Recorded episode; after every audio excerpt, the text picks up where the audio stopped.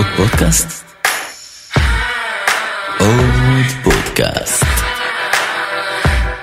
עוד פודקאסט לסטארט-אפים.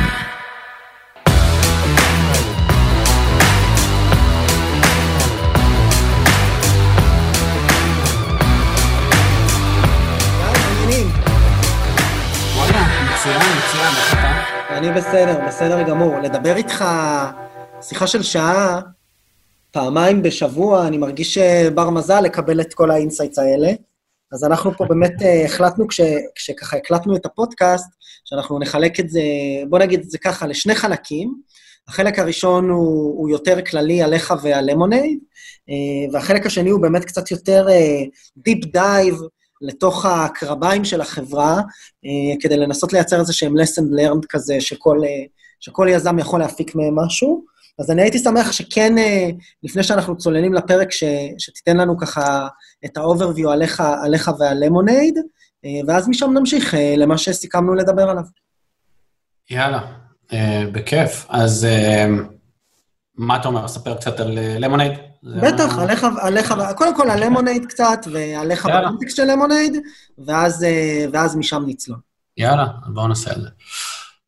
טוב, אז לכל מי שמכיר, למונייד זה בעצם חברת ביטוח טכנולוגית, שאנחנו אומרים שהיא מופעלת על ידי בינה מלאכותית וכלכלה התנהגותית. זו ההגדרה הרשמית שלנו. מה שזה אומר, זה שבעצם בנינו חברת ביטוח, לקחנו את העולם של הביטוח ואמרנו, מה קורה אם אנחנו עכשיו בונים את הכל בצורה טכנולוגית, אוטומטית, driven by bots, ממש מההתחלה ועד הסוף, על כל התהליכים שיש בחברת ביטוח, ומי שיצא לו לעבוד עם חברות ביטוח, אני בטוח שזה רוב, השם, רוב המאזינים שלנו, אלה חברות מאוד מאוד מיושנות בדרך כלל, והן מאוד אנלוגיות, דורשות הרבה טפסים ופקסים ובירוקרטיה וכל מיני דברים מתישים כאלה.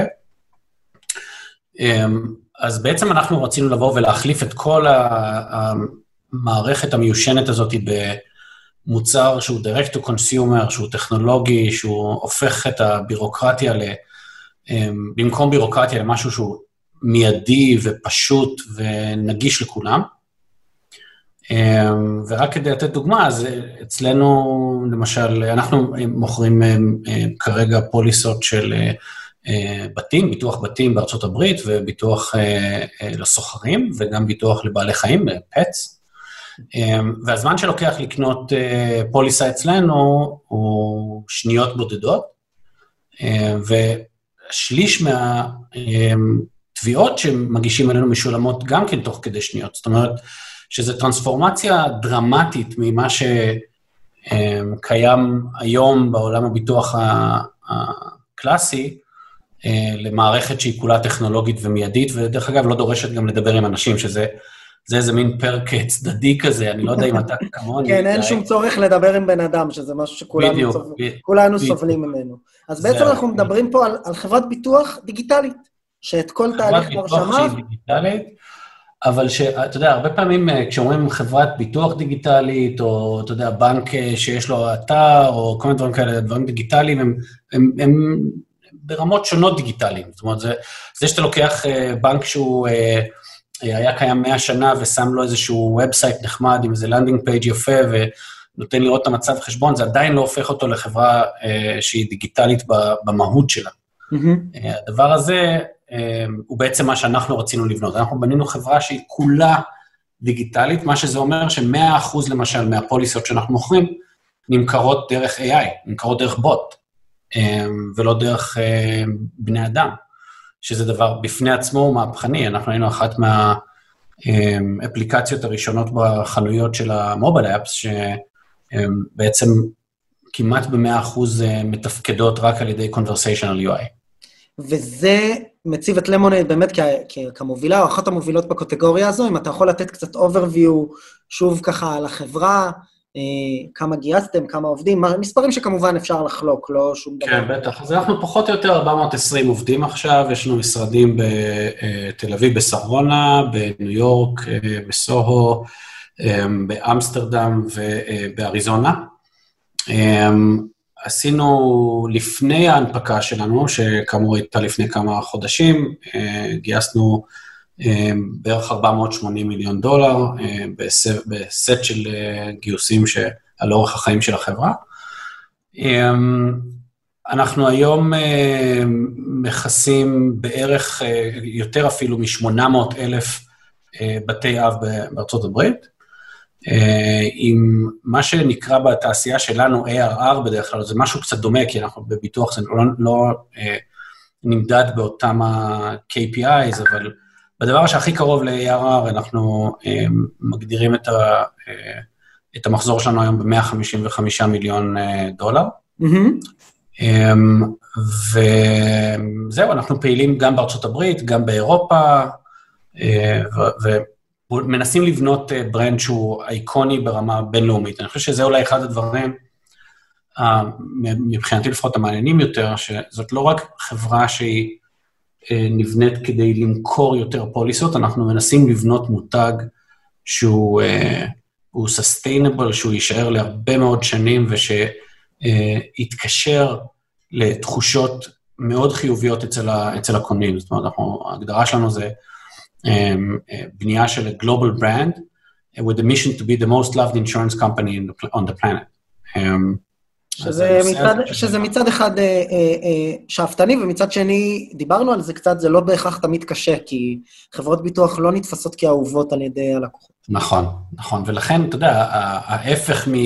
כשאתה ניגש ואתה רוצה לעשות disruption בתחום מסוים, אתה מנסה למפות את מה הדברים הלא טובים שקורים בתעשייה הקיימת, ואתה מנסה להדגיש אצלך את, ה, את ההפכים של הדבר הזה. ולכן אצלנו Love זאת מילה שאנחנו משתמשים בה הרבה, והיא באמת הקור של הברנד שלנו, אה, שהיא בדיוק ההפך מ-hate, שזו המילה הראשונה שקופצת לאנשים כשאתה מדבר איתם על ביטוח אה, אה, קלאסי. Cool. Cool. אני רוצה רגע קצת לצלול יותר פנימה. אנחנו הזכרנו את זה גם בשיחות ה, ה, ככה מסביב לראיון, או לשיחה הזו, וגם בפרק הקודם, כשבעצם דיברנו על זה שתחביב, אתה קראת לזה תחביב או skill מאוד משמעותי שלך, זה, ואהבה מאוד גדולה שלך, אפרופו לאו, זה א', להיות בעשייה, זאת אומרת, מאוד חשוב לך להמשיך לגעת ב product, להמשיך לגעת בטכנולוגיה, להמשיך לגעת באנשים. מבחינתך זה חלק משמעותי מהתפקיד שלך כ founder בלמונייד, זה פעם אחת. ופעם שנייה שאתה מאוד אוהב, תיארת את זה journeys, אני מאוד אוהב מסעות, שמתוך זה, מסעות אגב זה כאילו בואו נפשט את זה, זה מה קורה ללקוח מהרגע שהוא פוגש את הפרסומת של למונייד ועד הרגע שהוא סוגר פוליסה ובא במגע עם השירות הלקוחות. דיברתם על זה שאתם עושים את זה אפילו למבקרים במשרד שלכם ולספקים, מה שנקרא vendorים. נכון. וזה מוביל אותנו, אני חושב בעצם לשיחה שלנו היום, שהיא בעצם איזושהי חשיבה שהרי סטארט-אפ זה בסוף אירוע סופר גמיש, אה, מהיום הראשון שבו בונים אותו צריך לפגוש את השוק וכל הזמן לעשות שינויים ואיטרציות. במקרה שלכם זה לא רק השוק, זה גם תחרות עם ענקים ורגולטורים. ואיך כל זה, ואז הרבה פעמים, בטח באתוס הישראלי, נתפס שמה שנקרא, אין עכשיו מה לתכנן אה, ולהתעסק בדברים כמו איך החברה תיראה בעוד אה, עשר שנים, איזה תרבות תהיה לה, ואיך בדיוק העץ הארגוני שלה ייראה. ואחד מהדברים שדיברנו עליהם ככה קודם לכן, אה, ש, שגם הפתיע אותי לשמוע, זה שאמרת שאתם תכננתם את הדברים האלה מראש, או ניסיתם כמה שיותר לדייק לתוך הדברים האלה מראש. Mm-hmm. אז אם תוכל קודם כל ב-high-level להרחיב קצת על זה, אה, ואז אה, אני אשמח שנצלול פנימה. אין בעיה, אז קודם כל אולי אני אתן את זה ממש בכמה מילים רקע על עצמי, כדי שיהיה ברור מאיפה אני, מאיפה אני מביא את הדברים, כי בסך הכל כל הדברים האלה נכתבו בדם, ו... אה, שום דבר פה לא מגיע סתם מאינטואיציה שנמצאת בריק. אז ברור.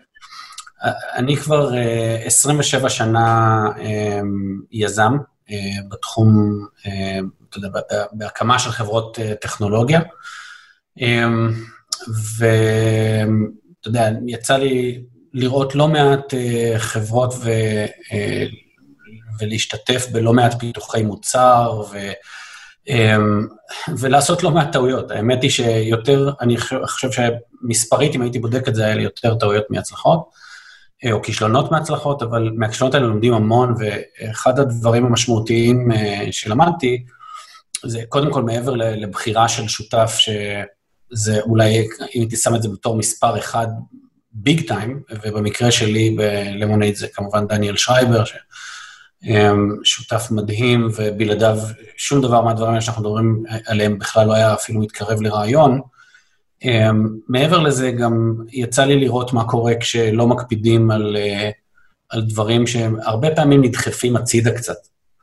אתה יודע, זה, זה יכול להיות הקלצ'ר uh, של הארגון, um, או אתה יודע, הקלצ'ר זה לא לעשות uh, מסיבות וללכת לים ולשתות בירות ביחד, זה משהו הרבה יותר עמוק מזה, ומשהו שדורש הרבה יותר תכנון, ואפשר לדבר על זה. Um, וזה ממשיך לתוך uh, איך אתה מתייחס לעובדים שלך, ואיך אתה בונה להם חוויה uh, שהיא מתחילה מהרגע שאתה פונה אליהם פעם ראשונה, עד הרגע שהם... Uh, עובדים אצלך בחברה הרבה שנים, ואולי אפילו גם ממשיכים הלאה באיזשהו שלב, ואיך כל התהליך הזה, איך הוא אה, מתוכנן, איך הוא, מורג, איך הוא אה, מרגיש לעובד בחברה.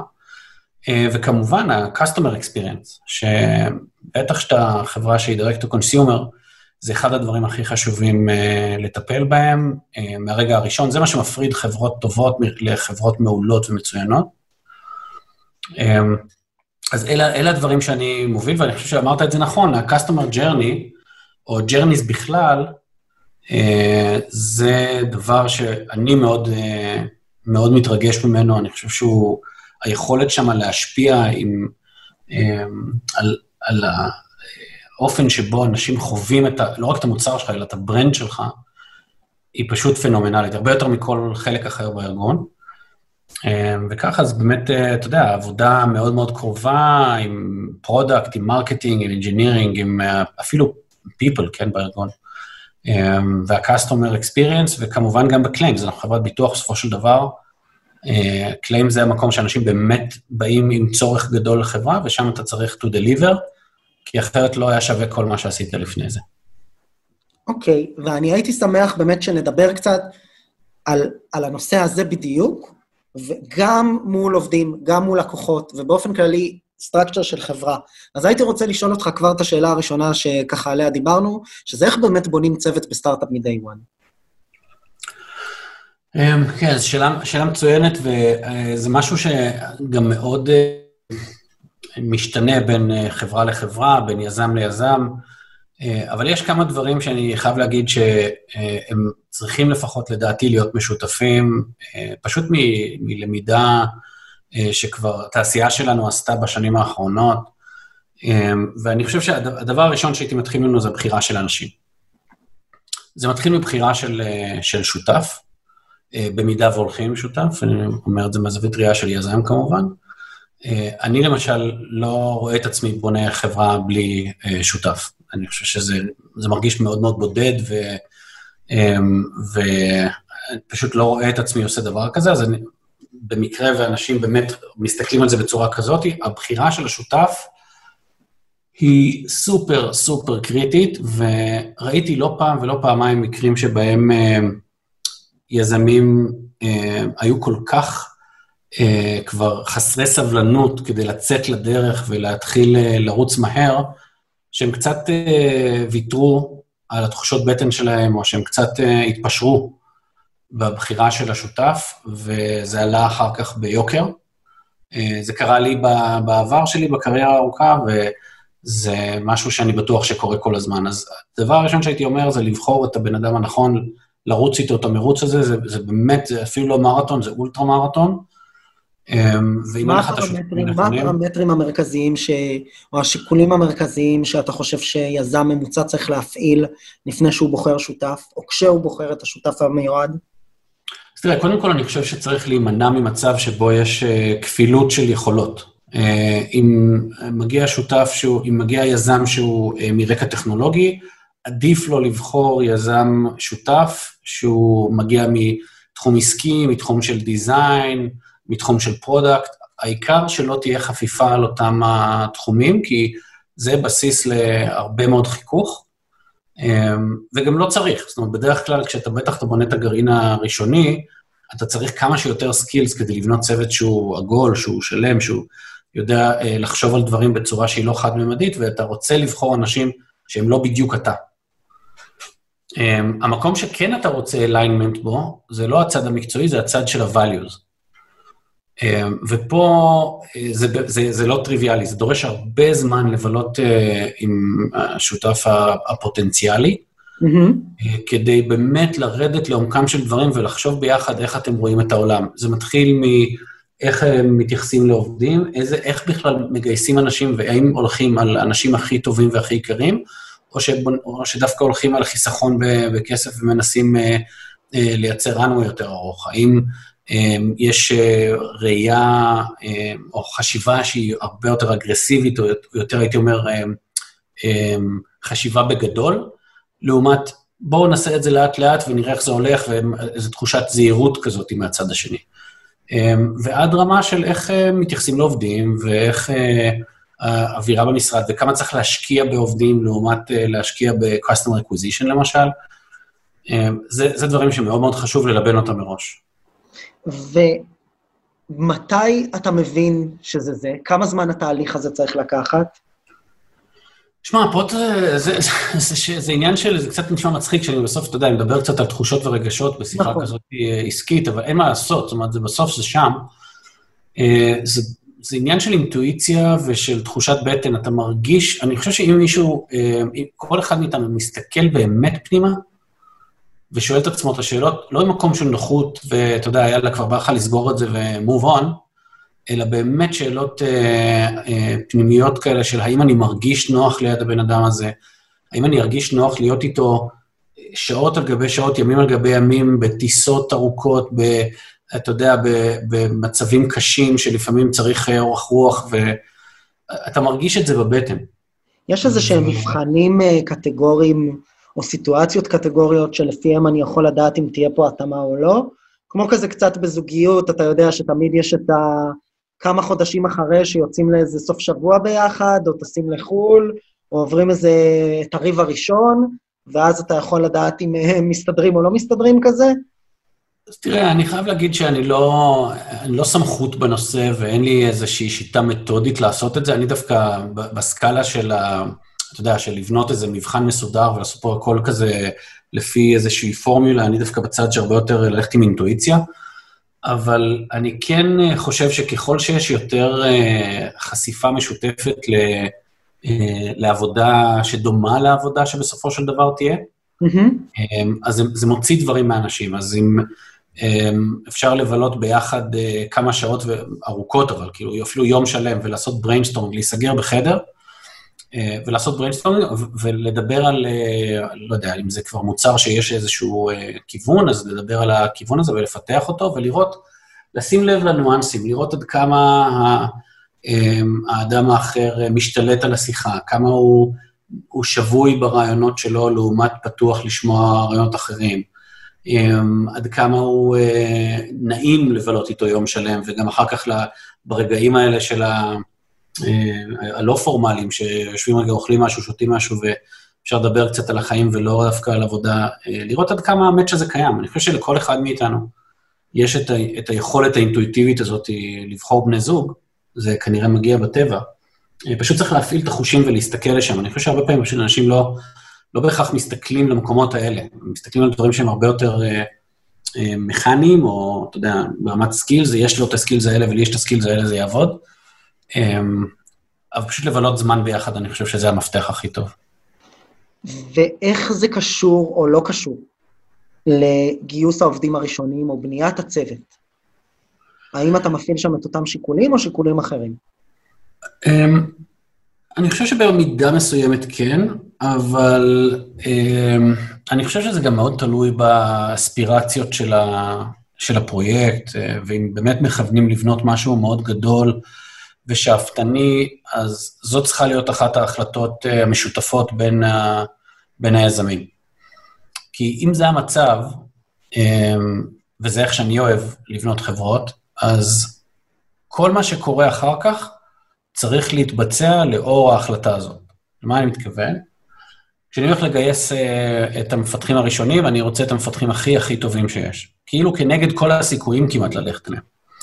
אה, ואם אני רוצה אמ, אה, איש, מנהל product או כל מנהל אחר אה, שיבוא ויצטרף לצוות, אמ, אתה יודע, data scientist, לא משנה מה, אני אלך להכי טובים. הרבה פעמים, מה שקורה זה שכאילו יש איזה מין אנדרדוג סינדרום כזה לסטארט-אפים שהם רק שניים וחצי אנשים, ואומרים, טוב, אנחנו לא יכולים להגיע לאנשים באמת הכי טובים, אז בואו רגע נסתפק במשהו פחות, גם בגלל שאנחנו לא רוצים לשרוף יותר מדי כסף עכשיו וגם זה. אז אני, אני לא בגישה הזאת, אני חושב שצריך ללכת אה, על הכי גדול והכי חזק כל הזמן, אה, ולא לא להתפשר. אה, וזה ממשיך אחר כך לגיוס כסף, אה, וזה ממשיך לבנייה של הצוות, והאם לחסוך באנשים או ללכת על, בכל הכוח ולנסות אה, לרוץ כמה שיותר מהר ולכבוש את השוק לפני שאחרים עושים את זה לפניך. אז אני חושב שלשאלתך, כן, הדברים האלה מתחברים לחלוטין. ואיך, אז אני רוצה לשאול פרקטית, העובדים הראשונים בצוות, אחרי שכבר חברת לקו-פאונדר או קו-פאונדרית שלך והתאהבתם, ואתם מבינים שזה עובד, איך בכלל ניגשים לדבר הזה? איך מבינים מי העובד הראשון שאני צריך לקחת? איך יוצאים לתהליך הגיוס הזה? אמ, אז אני חושב שקודם כל זה, זה, טוב, ברור שזה משתנה בין חברה לחברה, וכל חברה בדרך כלל, שיש צוות קטן, הוא יודע מה הוא צריך, כי אין לו את זה. אבל אני יכול להגיד לך שיש שני, או של... אתה יודע מה, בואו נדבר על שלושה תפקידים שהם לא בהכרח uh, טריוויאליים, וזה תפקידים שבעיניי צריכים להיות uh, ראשונים בחברה. Uh, הראשון זה talent acquisition, זאת אומרת, מישהו שיגייס את האנשים. עכשיו, זה הרבה פעמים counter intuitive, כי אתה אומר, רגע, מה, הבן אדם הראשון שאני אגייס במקום מהנדס, אני אקח עכשיו uh, מישהו שמגייס מהנדסים?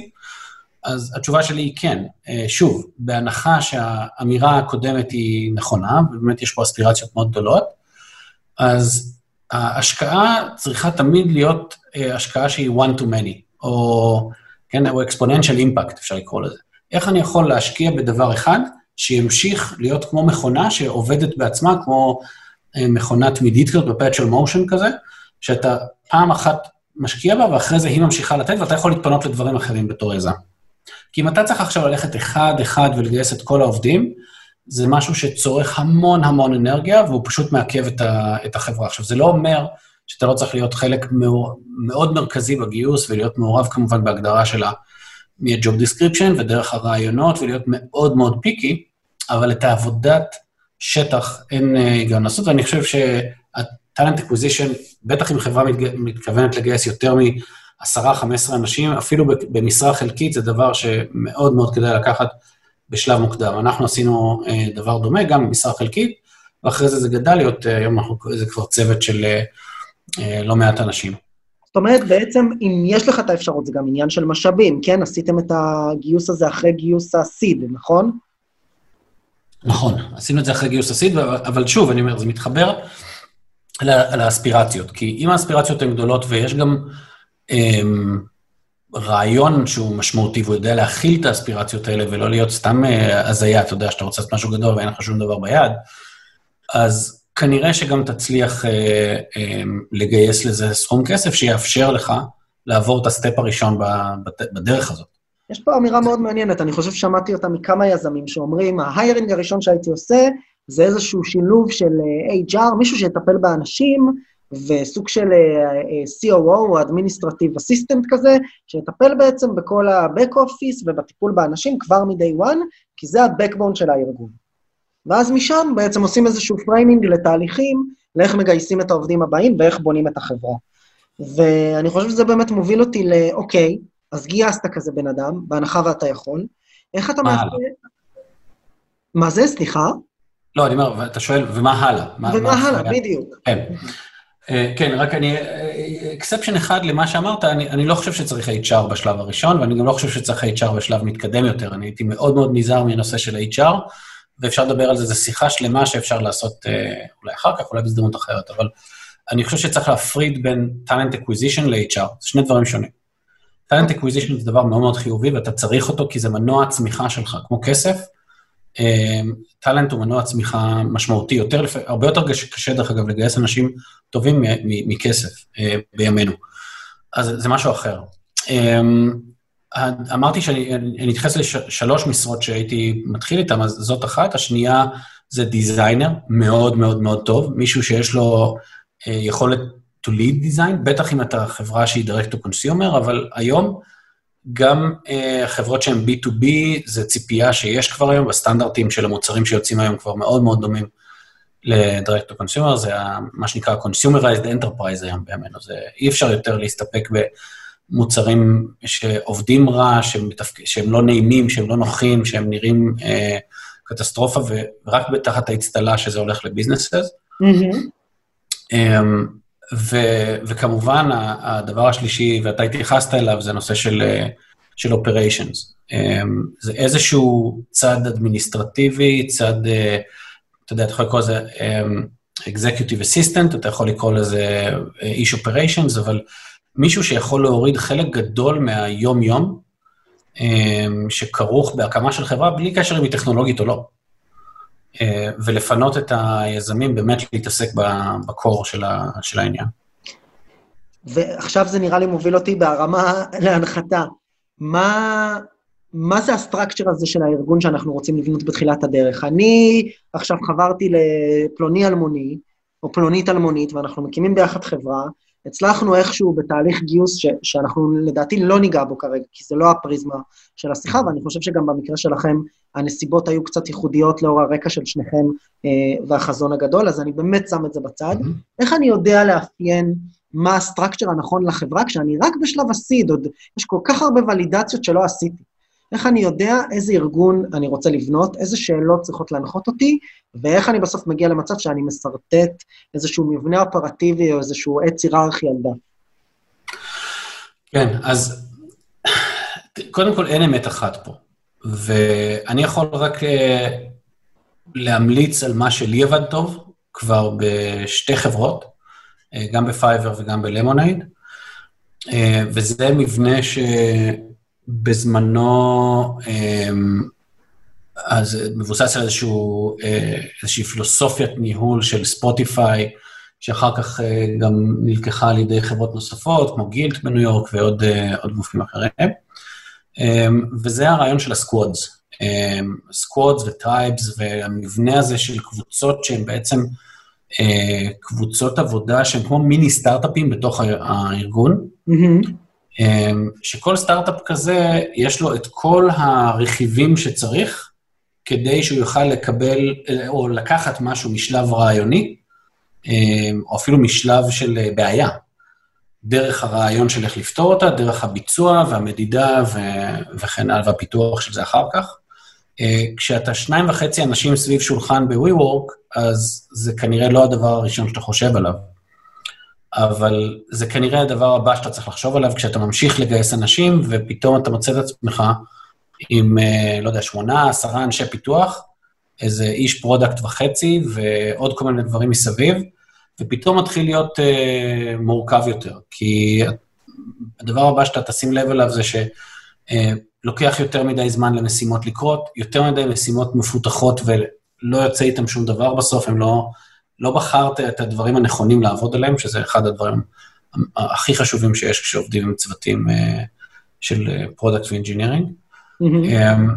ואז אתה אומר, אוקיי, אז רגע, אני צריך עכשיו מנהל. אז פתאום אתה מוצא את עצמך עם מנהל צוות, או ראש צוות פיתוח, וראש אה, צוות product, ופתאום החברה מתחילה להיבנות כמו החברות שנבנו גם לפני 20, 30 ו-40 שנה, אה, שזה מבנה מטריציוני, קלאסי, שבו בעצם יש לך אמ, אתה יודע, יש לך מחלקת Backend, מחלקת Frontend, מחלקת Design, מחלקת QA, וכל דבר שאתה רוצה לפתח בארגון צריך לעבור את, את, את, את, את התחנות האלה כדי להיות שלם, נכון? כי אתה לא יכול לבנות משהו בלי Backend, אתה לא יכול משהו בלי Design, אתה לא יכול משהו בלי QA, ואז מתחילים להיות לך תורים בכל מקום. אתה פתאום מוצא את עצמך שמלא דברים מחכים ל-QA.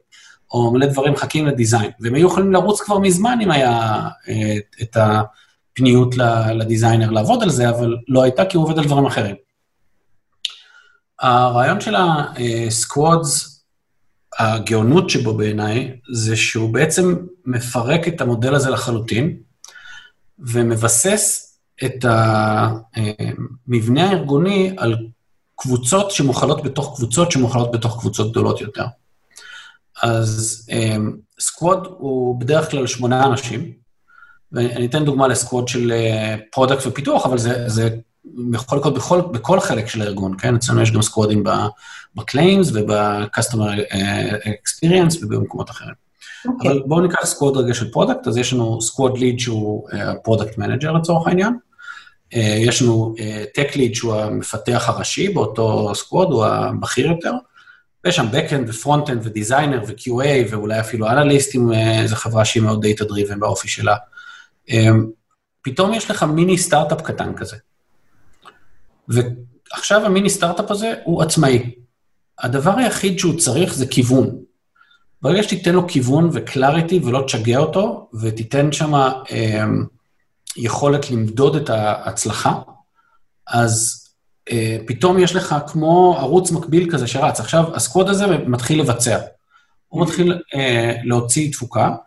במקביל, אתה רוצה עכשיו להמשיך ולעבוד על חלק אחר במוצר, אתה רוצה, אתה יודע, לעבוד על, על תת-מוצר אחר, או מה שלא יהיה, אתה עכשיו לאט-לאט מתחיל לגייס אנשים בשביל לבנות את הסקווד הבא. ומה שאתה מוצא את עצמך... אז אני רוצה רגע לעצור, כי בסוף הייתם שני אנשים, הבאתם עוד אה, מישהו או מישהי שבאמת יטפלו אה, בכל הנושא של ה talent acquisition. יש הבדל הרי, הרי את העובדים הראשונים לא בניתם בסקוואדים, נכון? הבאתם אנשים שהם כן אחראים על תחומים ספציפיים.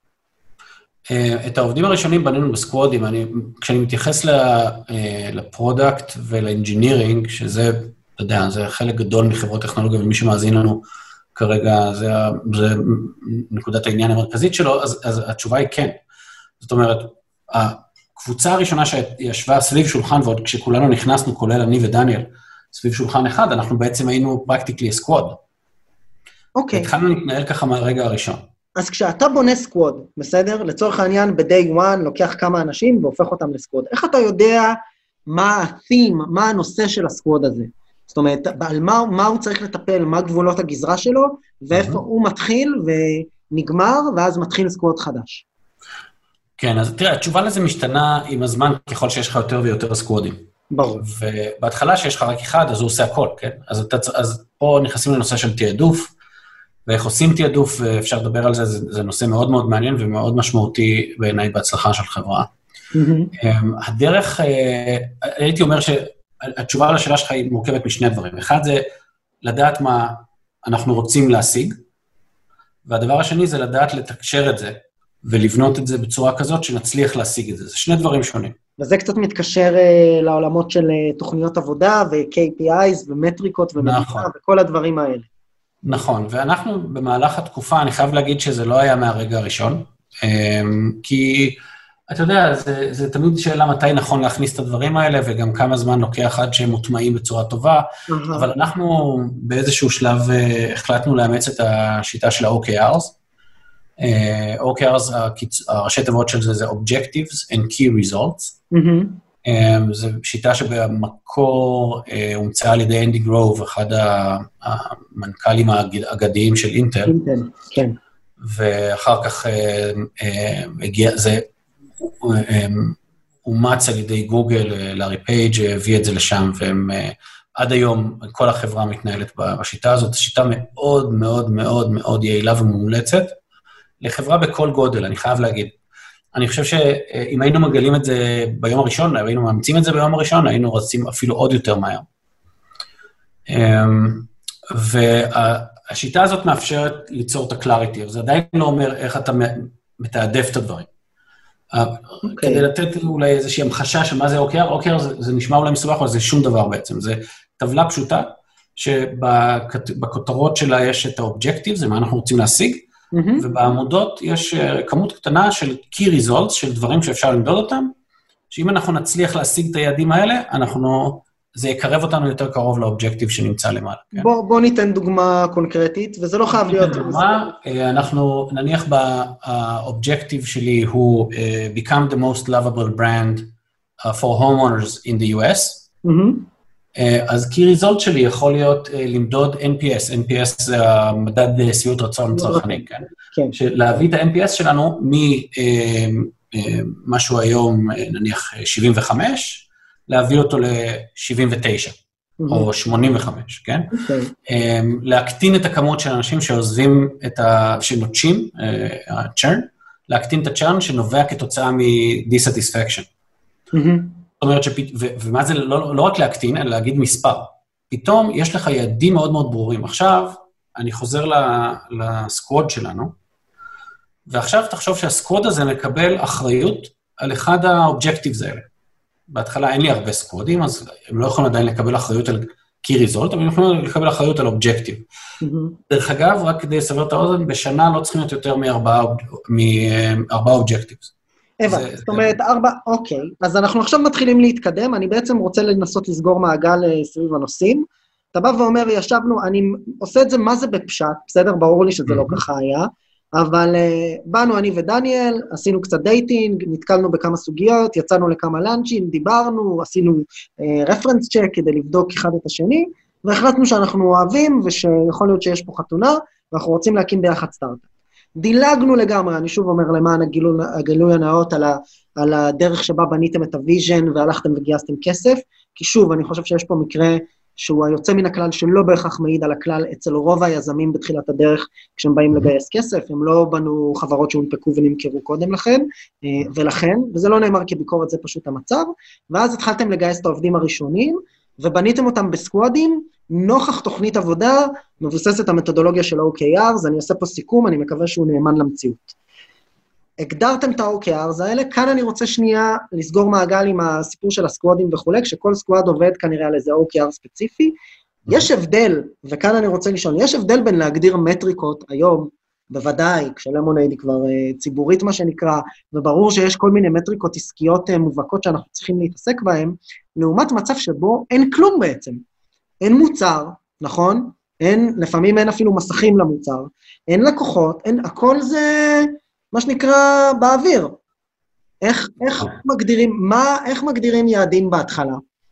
אז בוא נגיד שאנחנו, אה, יש לנו פה צוות של אה, אה, חברה קטנה, שיש לה מפתח ואולי דיזיינר, Mm-hmm. ושני יזמים, והם מתחילים לעבוד לקראת שחרור של אפליקציית iOS. Mm-hmm.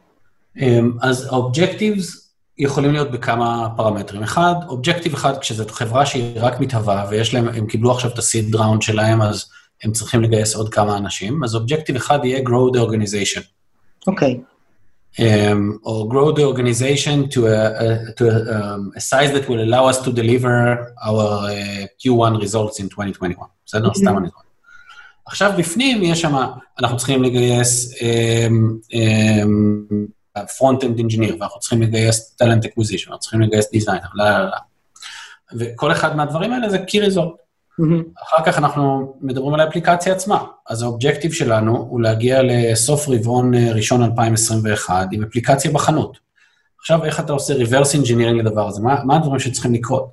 צריך לעבור את האישור של ה product, זאת אומרת, מישהו צריך לבנות את האפליקציה הזאת ברמה ה productית שלה. אחר כך מישהו צריך לעצב אותו, אולי זה בכלל פרילנסר שאנחנו עובדים איתו, צריך למצוא את הפרילנסר הזה. זאת אומרת, כל אחד מהדברים האלה, אתה מפרק אותו לתוך משהו שהוא measurable, שאתה יודע להגיד, או שזה tick the box כזה, שאומר done, או שיש לו איזושהי סקאלה, שזה, אתה יודע, במספרים, כן? אם זה כמות מסוימת של אנשים שאתה צריך בצוות, או כמות כסף שאתה צריך לגייס, או כמות משתמשים שאתה רוצה שכבר, אם אתה כבר כן בשוק, ואתה רוצה להראות אה, גידול משמעותי ב... אמ, בהמרה שבין אה, free ל-paid customers, אז שם יהיה לך פשוט נתון מספרי שאומר, אנחנו רוצים מ-12% מ-free to paid לעלות ל-25% מ-free to paid. אבל ברגע שיש לך את המפה הזאת, וזה ממש מפה, אתה ממש יכול לתלות אותה בכל פינה במשרד. כי אז אין יותר את העניין הזה שהרבה מכירים אותה מחברות אה, צעירות, ש... כל פעם אחד היזמים מגיע עם איזה שיגעון חדש, ופתאום עוצרים את מה שעושים ועוברים למשהו אחר, אמ, או שאתה יודע, פתאום אה, אמ, קורה משהו בשוק שגורם לאיזשהו שינוי נורא מיידי ומגיבים מהמותן ויורים מהר מדי. Mm-hmm. זה נותן קלאריטי וזה, וזה בעצם מאחד את כולם סביב תוכנית אחת. לא משנה באיזה תחום אתה עובד, אתה יודע מה החברה מנסה להשיג. אוקיי, okay, אז אני רוצה לאתגר את זה בעוד שאלה, ואז נראה לי נתקדם קצת uh, באמת לבניית הארגון. איך אתה יודע שהמטריקות שהגדרת הן המטריקות הנכונות? אני למשל אתן דוגמה, לי נשמע אינטואיטיבית, ושוב, כנראה שבניסיון שלך זה עבד, אז באמת קטונתי, אבל מה שנקרא, להגדיל את הארגון כמטריקה, for the sake of כאילו enlarging the organization, נשמע לי קצת fake uh, metric, כאילו אתה בסוף רוצה להגדיל אותה, את הארגון, עד כדי שזה יאפשר לו להשיג מטרות מוצריות או עסקיות וכדומה, זאת אומרת, זה איזשהו, זה איזשהו trailing metric שנגררת מה, מההישגים המוצריים או העסקיים שלך. אז אני רוצה שנייה לדבר דווקא על ההישגים המוצריים, הטכנולוגיים והעסקיים. איך אתה יודע בהתחלה, כשעוד לא תמיד אפילו דיברת עם השוק קודם לכן, מה בדיוק אתה בונה ולאן אתה צריך להגיע, כאילו, מה היעדים שאתה צריך... לה... בגדול, ב- בעולמות של, שני, סליחה על הבאזוורד, של מה שנקרא Lean סטארט-אפ, מה, וגם הזכרת את זה ברם, בהקשר של המוצר, שלא בניתם, כאילו שבניתם מוצר שהוא לא, לא לין, שהוא קצת יותר אה, אה, הוליסטי כבר מההתחלה, אבל עדיין אני רוצה להתעקש מה המטריקות שאנחנו צריכים לשים לעצמנו בכל מה שקשור ללהגיע לשוק. נגיד לדבר עם לקוחות שהיו להם פוליסות ביטוח ישנות, או עם הרגולטור במקרה שלכם, כי היה לנו גם שיחה לפני כמה זמן עם גיל אה, סאדיס שדיבר על זה, שהיה גם המון משחק עם הרגולטור בהקשר הזה כדי להבין מה אנחנו בונים. אז יש פה כל מיני מטריקות שהן לא קשיחות, הן לא, אנחנו צריכים להביא איקס אנשים, או אנחנו צריכים לבנות את המוצר ברמת גימור כזו וכזו. יש פה תהליך איטרטיבי. איך סביב זה אתה בונה מטריקות? אני מקווה שנתתי פה שאלה מדויקת. כן, אז אה, אולי רק אני אגיד מילה על ה-Growth Organization, זה סתם הייתה דוגמה, אבל בהרבה מקרים זה כן המצב. זאת אומרת, אה, יש דברים שהם מתורגמים ישירות ל-Headcount. אה, כשאתה מדבר על Customer Service למשל, יש יחס ישיר בין כמות המוצרים שאתה מוכר לבין כמה אנשים אתה צריך בצוות, ואם אתה רוצה לאפשר לחברה לגדול ויש לך מחלקת growth שעובדת בצורה מאוד יעילה, אבל לא יהיה לך מספיק אנשים ב-Customer Service, אז ה-NPS שלך בסופו של דבר ירד, ומטריקות אחרות בארגון ישלמו את המחיר. אז זה נכון, אני לגמרי איתך, אתה בדרך כלל ה objective הוא לא לגדול, אבל לפעמים ה-key result שלך זה להצליח להגיע לגודל מסוים כדי לעמוד אה, בקצב שהארגון גדל בו. אה, ואיך בכל זאת אני, כשהכל דינמי והמטריקות, ה... מה כן, שנקרא, ל- לבנות מוצר זה לא מטריקה ממשית עבורי, משהו קצת אה, יותר אבסטרקט, כמו לדבר עם איקס לקוחות וכדומה, זה גם יכול להיות מטריקה?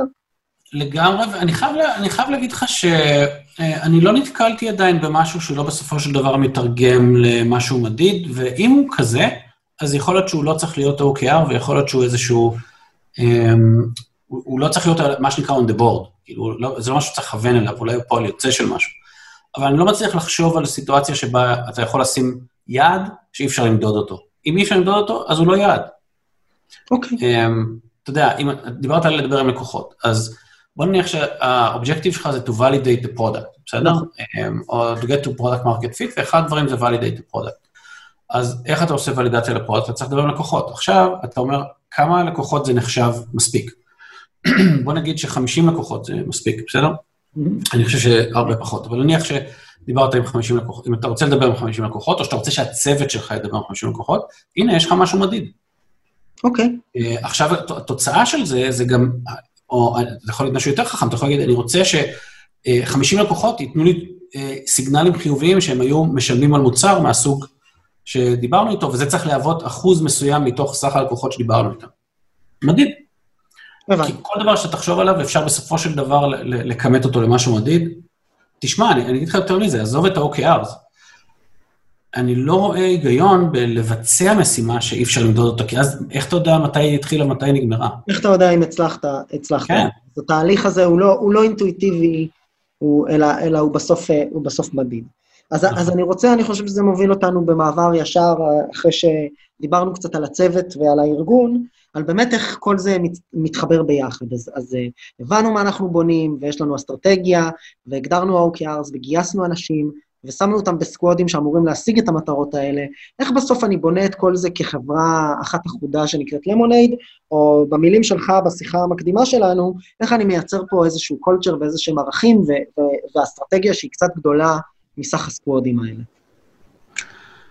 כן, טוב, זה, זה, זה מאוד מאוד תלוי מה, מה תחום העיסוק של החברה ומה היא מנסה להשיג. אה, אני יודע שאצלנו, למשל, העובדה שאנחנו אה, בנינו את החברה מהרגע הראשון אה, בתור אה, מה שנקרא Public Benefit Corporation, אה, שזה זה מודל חברה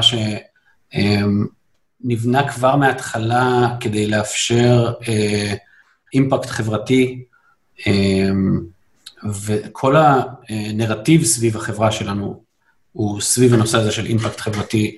אז יש איזשהו חזון, מעבר לביטוח עצמו, המסר המשני הוא לעשות טוב. אנחנו רוצים לבנות חברה שאנשים אוהבים, אנחנו רוצים לעשות אימפקט חיובי על העולם, אה, וזה לא אה, השטויות של סיליקון ואלי, make the world a better place, כי זה שאתה, אתה יודע, שאתה משפר ביטוח לא הופך את העולם לעולם טוב יותר. נכון. אמ, אבל זה שאתה מוצא alignment בין המודל העסקי שלך לבין אה, השפעה חברתית, וזה שאתה מחליט לקחת עמדה אה, הרבה פעמים לא פופולרית, אה, כנגד דברים שמפריעים לך או נוגדים את ה-values של הארגון, כמו שבזמנו עשינו עם, ה, אה, עם, עם אה, התנגדות לנשק התקפי בארצות הברית, והחלטנו שאנחנו גם יצאנו נגד זה וגם החלטנו לא, לא, לא לבטח את זה, ומי שקצת מכיר את התרבות האמריקאית, זה פחות או יותר 50-50, כן? חצי מה, מה, מהעם האמריקאי מאמין שזה לגמרי לגיטימי וזה הכל בסדר, וכשאתה יוצא עם,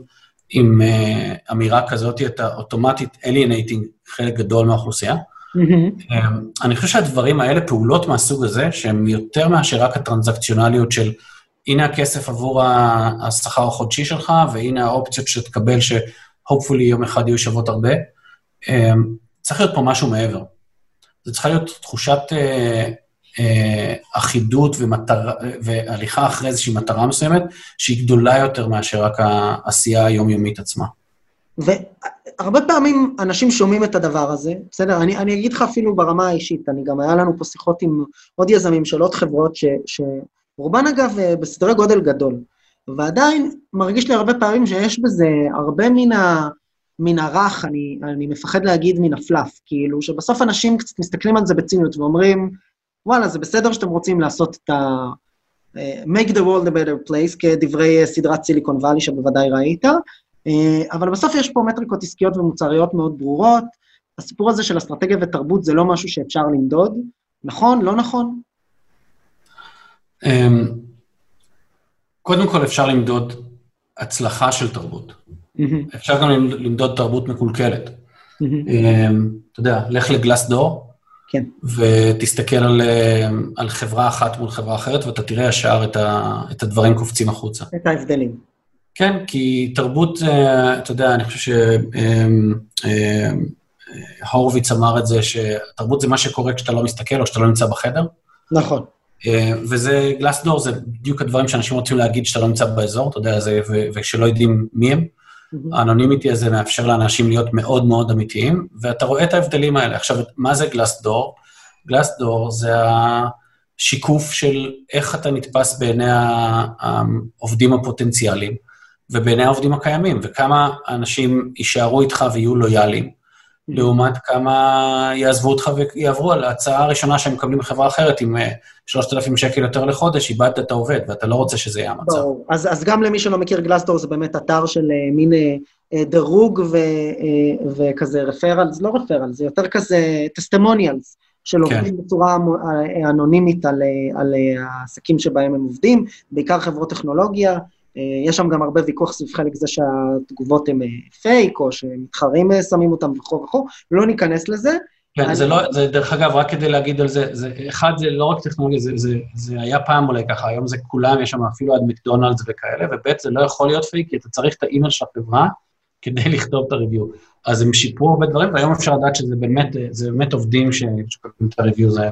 מגניב. אז, אז אני רוצה שנייה דווקא להתעקש על השאלה מהזווית הפחות אה, צינית ולהגיד, אוקיי, אז איך אני עכשיו קמתי בבוקר, הקמתי חברה, גייסתי אנשים, בניתי סקואדים, הגר, הגדרתי מטרות, מה, מה זה אומר תרבות? איך אני מחליט מה התרבות שלי? ואני אומר את זה בתור מישהו שגם, הזכרת את בן הורוביץ, אה, שכתב את uh, What you do is who you are, אני מניח שלזה התכוונת, mm-hmm. הספר על איך בונים תרבות, אז קצת אם אתה יכול לדבר על זה, על מה הם הערכים ה...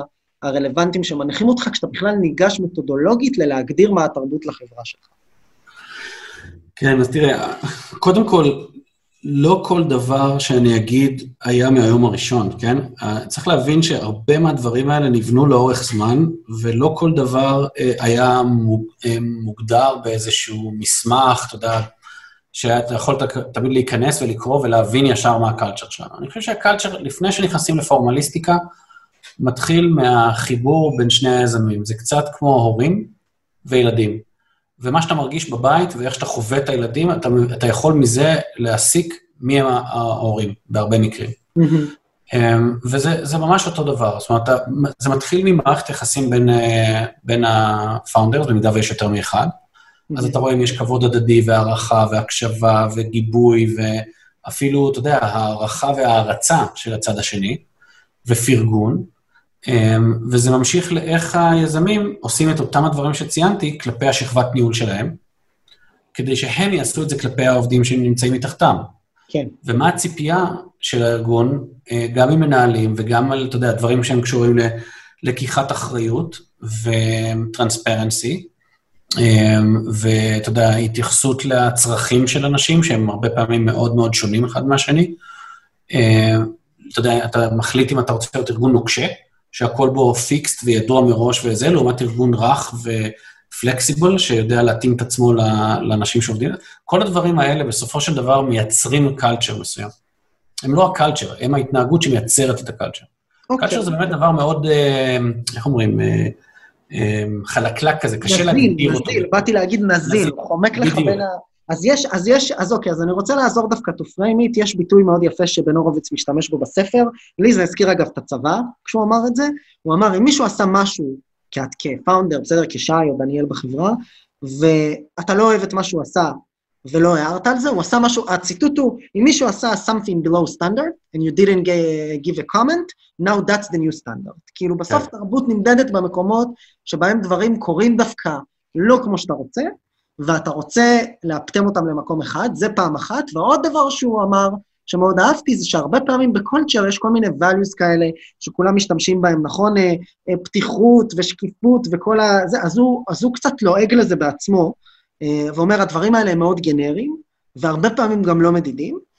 הרבה פעמים מה שאני אוהב לעשות זה לקחת איזה value לא שגרתי כזה, איזשהו best practices לא שגרתי, ולהנחיל אותו לחברה. והוא נותן שם כל מיני דוגמאות, גם מתרבויות אה, אה, ותיקות יותר, כמו אה, תרבות הבושידו והסמוראי ב, ביפן, ואז הוא הולך לחברות הגדולות כמו אפל ואמזון, ומדבר על זה שנגיד באמזון, עד אה, שהם הגיעו ל-X גודל, אז כל העובדים קיבלו שולחנות מכאלה רפסודות מעץ או איזה פלקט מעץ כזה, כדי שכולם ישאלו למה, ואז יגידו להם, תשמע, אצלנו חוסכים על השולחנות כדי לתת מוצרים יותר זולים ללקוחות שלנו וכדומה וכדומה. אז אחרי שנתתי קצת איזשהו reminder, הייתי שמח לשאול איך זה קורה אצלכם בלמונייד, מה, מה מיוחד או מה שונה, או על מה אתם שמים דגש. כן, אז תראה, לי אין, אין חומר מספיק כדי למלא ספר כמו לבן, אה, אתה יודע, הוא עשה שם בטח הרבה מחקר והביא הרבה דברים כדי נכון. שהספר יהיה מעניין, אבל אני חייב להגיד לך שאני לא... לא כל כך מהר אה, פוסל את הנושא של ה transparency, למשל, אה, שאצלנו הוא ממש אה, מהווה את אחד עמודי היסוד של החברה, גם כלפי החוץ, כלפי העולם. אנחנו ממש מההתחלה אה, היינו מאוד מאוד שקופים לגבי כל מה שקורה בחברה, פרסמנו את מה שנקרא Transparency Chronicles, שזה שלוש-ארבע פעמים בשנה היינו מוציאים פוסטים עם, עם גם fuck-upים שהיו לנו וגם דברים ש... מספרים ודברים מאוד רגישים, כמו צילומים של החשבון בנק שלנו, ועד uh, מספרי conversion בתוך ה funnel של ה product. Mm-hmm. והדבר הזה חלחל, וכמובן הוא היה חלק בלתי נפרד מהטרנספרנסי מה, בתוך הארגון, כן? אתה יכול לתאר לעצמך שאם זה מה שיוצא החוצה, בתוך הארגון זה הרבה יותר משמעותי, והוא חלחל לתודעה אה, של כל מי שהצטרף לארגון מאז, והרבה אנשים ש, שהצטרפו גם בזמן האחרון מרגישים את זה, כי זה כבר, זה נמצא שם באוויר. אם תסתכל, שוב, אני חוזר לגלסדור, כי, כי זה כלי, בעיניי, כלי עבודה מאוד מאוד חשוב שצריך להיות לכל יזם, אמ, או Glassdoor, או לחילופין Officevibe, שזה אפשר לדבר על זה אחר כך, זה כלי שאפשר להתקין, והוא הוא, הוא נותן לאנשים באופן אנונימי אה, לתת פידבק לארגון. אמ, אפשר לראות שהנושא של ה transparency זה אחד הדברים שהם הכי משמעותיים לאנשים שהם, שהם נותנים פידבק אה, מעולה ללמונייד. כי מה הרי transparency אומר? כשאנחנו עומדים ב town hall שלנו, ו... עד אחרון העובדים, האנשים שהגיע ממש, האנשים שהגיעו ממש היום, והם בתפקיד יחסית ג'וניור, uh, שומעים את כל ה internals של ה finance שלנו, את כל ה challenges שיש לנו, את כל הדברים שכרגע מסכנים את החברה ומה יכול להיות, uh, ומה אנחנו עושים כדי לפתור אותם. זה נותן להם תחושת שייכות. זה לא השקיפות, כמו שפעם נאמר בשנות ה-90, על זה שכולם צריכים להיות שקופים ו- ולא להסתיר דברים, זה מגיע ממקום אחר של office uh, politics. פה אני מדבר על על radical transparency, על זה שכולם צריכים להיות חלק מהדבר הזה. אם אתה לא סומך על בן אדם אה, שישמע את הדברים האלה, כנראה הוא לא צריך להיות בתוך הארגון, אבל אם הוא בתוך הארגון, בתוך המעגל, אז כולם חשופים לזה, ואני חושב ש transparency היה אחד הדברים שלנו מאוד מאוד מאוד עזרו לרתום אנשים, ויש לנו באמת אחוז מאוד קטן של אה, uh, של, uh, של עזיבה של uh, עובדים, מאז שהתחלנו. ואיך אתה באמת, אז, אז החלטת על סט מסוים של ערכים כאלה, ואיך אתה מטמיע אותם בתוך הארגון? אז תראה, אז כל אחד מוטמע בדרך אחרת. אחד, ה, אחד הדברים זה איכות ה... או האווירה שהיא מאוד מאוד חמה, ואנחנו קוראים לזה kindness ו-warm, ואיך אתה מטמיע את זה? אז הדרך הראשונה זה פשוט, אה, אתה יודע, הדרך שאתה בא, אתה מחנך את המנהלים שלך ואת המגייסים שלך ואת האנשים שיושבים אה, ב front desk, איך לארח אנשים, איך להתייחס לאנשים, כל אחד שמסתובב. שנכנס אלינו לארגון תמיד אה, בא ומתרגש כולו כמה שכל עובד שעובר, זה יכול להיות engineer שסתם עבר במסדרון ו, וראה מישהו יושב, שואל אותו אם הוא רוצה משהו לאכול, משהו לשתות או משהו זה, היחס האישי, ה-kindness הזה, אה, זה משהו שהוא מאוד מאוד אה, משמעותי אצלנו, mm-hmm. וזה כבר, אתה יודע, באיזשהו שלב זה עובר מסה קריטית. מספיק שאתה מחנך, אתה יודע, את השלושה, ארבעה, חמישה אנשים הראשונים בצוות להיות ככה ולהתנהג ככה, הבן אדם הבא שיבוא כבר יתנהג ככה אוטומטית, ובטח הבן אדם העשירי והאחד עשרה, זה כבר, זה, זה מאוד, uh, צריך מסה קריטית, ובאותו רגע אתה לא צריך להמשיך לת, לתחזק את זה, זה, זה קורה לבד. Uh, חוץ מזה, אצלנו, אתה יודע, אנחנו השקענו המון בעיצוב פנים, כמה שזה נשמע מפתיע אולי. Uh, מי שהיה במשרדים שלנו יודע, אנחנו נמצאים ב, בבניינים טמפלרים כאלה מאוד מאוד יפים בשרונה, אה, שזה אחד הדברים הכי לא נוחים שיש לתחזוקה, ואתה יודע, לעומת קומה ענקית שכולם יכולים לשבת ביחד וזה, יש לנו אה, שישה בניינים אה, מנותקים אחד מהשני, הם אמנם קרובים מאוד, אבל כל בניין הוא מעוצב בדרך מאוד מיוחדת, זה מרגיש כמו בית חם mm-hmm. כזה, וזה כאילו ה-home away from home.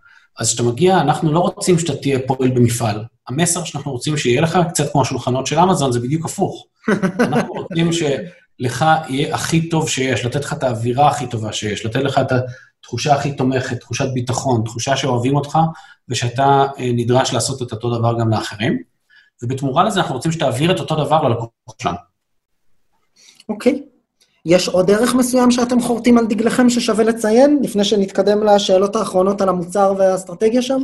אז תראה, זה קצת, אולי זה, זה דרך טובה לעבור קצת לדבר על המוצר, כי יש משהו אחד שאני מאוד ממליץ uh, לעשות, ואני חייב להודות, גילוי נאות, זה משהו שהיה אצלי יותר, ב, אצלי, אצלנו, ב, ב, בראש, והוא לא היה פורמלי עד לפני uh, תקופה מסוימת, אבל ברגע שעשינו אותו, הוא פשוט שינה את הכל, אז ההמלצה שלי היא ללמוד מהטעות שאנחנו עשינו ולעשות את זה מוקדם, ועל מה אני מדבר? אני מדבר על uh, product values.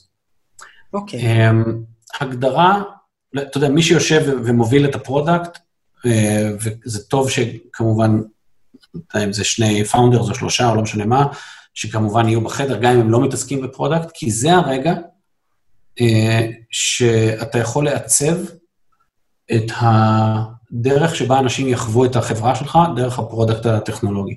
Mm-hmm. ולמה אני מתכוון ב product values? לנו למשל יש 15 product uh, values, שאחד מהם זה uh, We serve our customers' interests, not just our own, למשל, כן? זה ה-value הראשון. Uh, ה-value השני זה We're good for society and for the environment.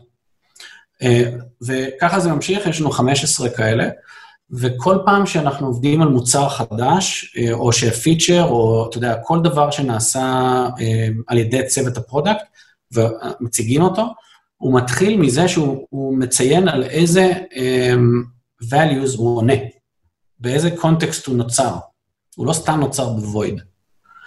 וזה מאוד מאוד עוזר לחברה להיות מסונכרנת בין ההנהלה לבין ה product לבין האינג'ינירים, כולם מכירים את זה, ואתה יודע, אם זה מצד אחד, זה הצד הרגשי, וה-OKR זה הצד הלוגי, נקרא לזה, עם שני הדברים האלה, זה מאוד, אה, מאוד יעיל לנווט חברה למקום שאתה רוצה, גם מבחינת ה culture שלה וגם מבחינת ה product quality שלה וגם מבחינת אמ, ההישגים וה, והיעילות של עמידה ביעדים. אז אני, אני רוצה שתיתן, כאילו, לפני שאני רוצה לאתגר את זה קצת, אתה יכול לתת דוגמה למה זה product uh, uh, values, להבדיל מ-company values? Um, אז company values זה דבר שמדבר יותר על איך אנחנו עושים.